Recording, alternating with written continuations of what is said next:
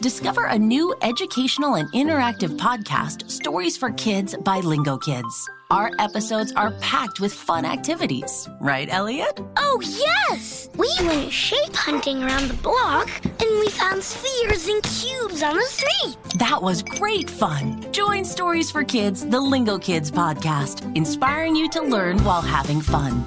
Listen to Stories for Kids on the iHeartRadio app, Apple Podcasts, or wherever you get your podcasts. The Therapy for Black Girls podcast is your space to explore mental health, personal development, and all of the small decisions we can make to become the best possible versions of ourselves. I'm your host, Dr. Joy Harden Bradford, a licensed psychologist in Atlanta, Georgia, and I can't wait for you to join the conversation every Wednesday. Listen to the Therapy for Black Girls podcast on the iHeartRadio app, Apple Podcasts, or wherever you get your podcasts. Take good care, and we'll see you there. Hey, I'm Jay Shetty, and I'm the host of the On Purpose podcast. And I had the opportunity to talk to one of Hollywood's major icons, Michael B. Jordan. In our conversation, Michael shares the highs, the lows, and everything in between, offering a genuine glimpse into his world. The closest to getting what you want is always the hardest. People give up right before they get what they've always wanted to get. Listen to On Purpose with Jay Shetty on the iHeartRadio app, Apple Podcasts, or wherever you get your podcasts. The, the Breakfast Club, bitches. All right, Charlene, please tell me why was I your donkey of the day? Well, I don't even know why we played that intro because today's Donkey of the Day is not even from America. Uh, Donkey of the Day for Wednesday, June 16th goes to a hospital worker in Birmingham, England named Aisha Basharat. Aisha is 23 years old and she works at Heartland Hospital, which, because of her, at least for the moment, should be known as Heartless Hospital. Now, today's Donkey of the Day is a teachable moment, and it's a simple lesson, one we should all know, and that is when you die, life goes on. The world will keep turning. The sun will come out tomorrow. The moon will set at night. Absolutely nothing is going to stop when you cease to no longer exist in the physical form. Yes, you hope that your family and friends mourn you. Hell, you may hope to trend on Twitter for a few hours. But, but what's guaranteed to happen is the world as we know it will move on. This is why you cannot live life for other people. Uh, you know, living life, living your life for other people, living your life for other folks. Validation is pointless. Okay, live your life for you. All right, not to please other people's expectations. Because I promise you, when you are in the ground, nobody is going to truly care except the closest people to you. And guess what? They gonna move on with their life as well. And this story is a prime example of that. Okay, see, Aisha Basharat works in the COVID 19 ward at Heartland Hospital and an 83 year old woman who was a patient at the hospital died. Well, I don't know what the procedure is when a patient dies and you're a hospital worker. I'd like to know. Some uh, all, all, our hospital workers out there hit us up. Uh, it's not like you have an emotional connection with the person. It's not like the person is a family or friend. So I don't expect you to be in tears or grieving. But there is a certain respect what one must have for the dead. Correct? Even working as a hospital worker, you just can't get numb to death, can you? Well, Aisha Basharat is what some would call a cold piece with a cold heart. See, Aisha, 17 minutes after this 83 year old woman was pronounced dead, 17 minutes after she was pronounced dead, she took this dead woman bank card and used it to buy chips, candy, and sodas from a vending machine. Now, I totally get it. This 83 year old woman can't take that money with her, but is there no respect for the dead in England?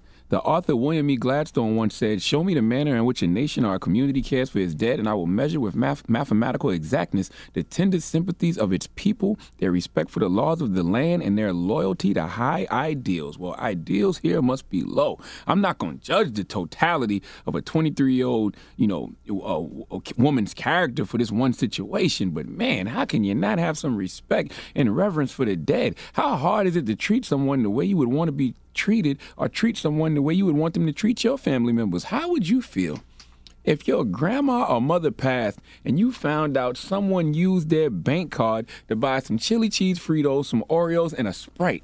17 minutes after they died? I mean, damn, the body's still warm laying there. Can the next kin get contacted? Has the family been notified before you get to snacking on a dead person's dime? Also, what makes you think you wouldn't get caught if you pronounce the dead person, you know, dead at a certain time? Wouldn't someone see the bank transactions, all six of them, that you made Aisha after the time of death? Like, come on, Aisha! Another bad creation didn't make a whole classic record about you for you to be committing crimes like this.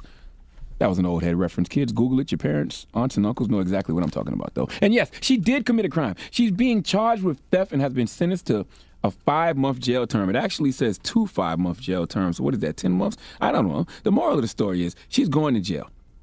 And these are the consequences of her poor choices and her lack of respect for the dead. Confucius once said, We should keep the dead before our eyes and honor them as still though living. I just don't understand the lack of honor here. I don't understand the lack of respect people show for the dead. It's usually the loss of life which teaches us about the worth of life. And I would hope that my life is worth more than salt and vinegar potato chips, some famous Amos cookies, and a Pepsi. Please let Remy Ma give Aisha Basharat the biggest hee haw. Hee haw, hee haw. You stupid motherfucker. Are you dumb? Donkey of the Day is brought to you by the law office of Michael S. Lamonsoff. Don't be a donkey. Dial pound 250 on your cell and say the bull if you've been hurt in a construction accident. That's pound 250 from your cell and say the bull.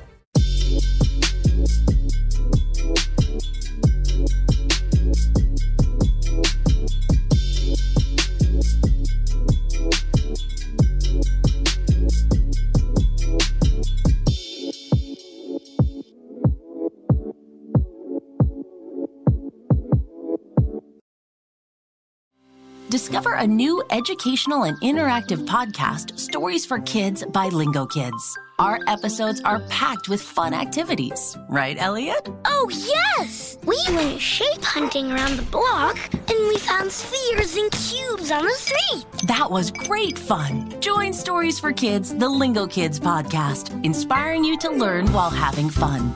Listen to Stories for Kids on the iHeartRadio app, Apple Podcasts, or wherever you get your podcasts. The Therapy for Black Girls podcast is your space to explore mental health, personal development, and all the small decisions we can make to become the best possible versions of ourselves. I'm your host, Dr. Joy Harden Bradford, a licensed psychologist in Atlanta, Georgia, and I can't wait for you to join the conversation every Wednesday. Listen to the Therapy for Black Girls podcast on the iHeartRadio app, Apple Podcasts, or wherever you get your podcasts. Take good care, and we'll see you there. Hey, I'm Jay Shetty, and I'm the host of the On Purpose podcast. And I had the opportunity to talk to one of Hollywood's major icons, Michael B. Jordan. In our conversation, Michael shares the highs, the lows, and everything in between, offering a genuine glimpse into his world. The closest to getting what you want is always the hardest. People give up right before they get what they've always wanted to get. Listen to On Purpose with Jay Shetty on the iHeartRadio app, Apple Podcasts, or wherever you get your podcasts.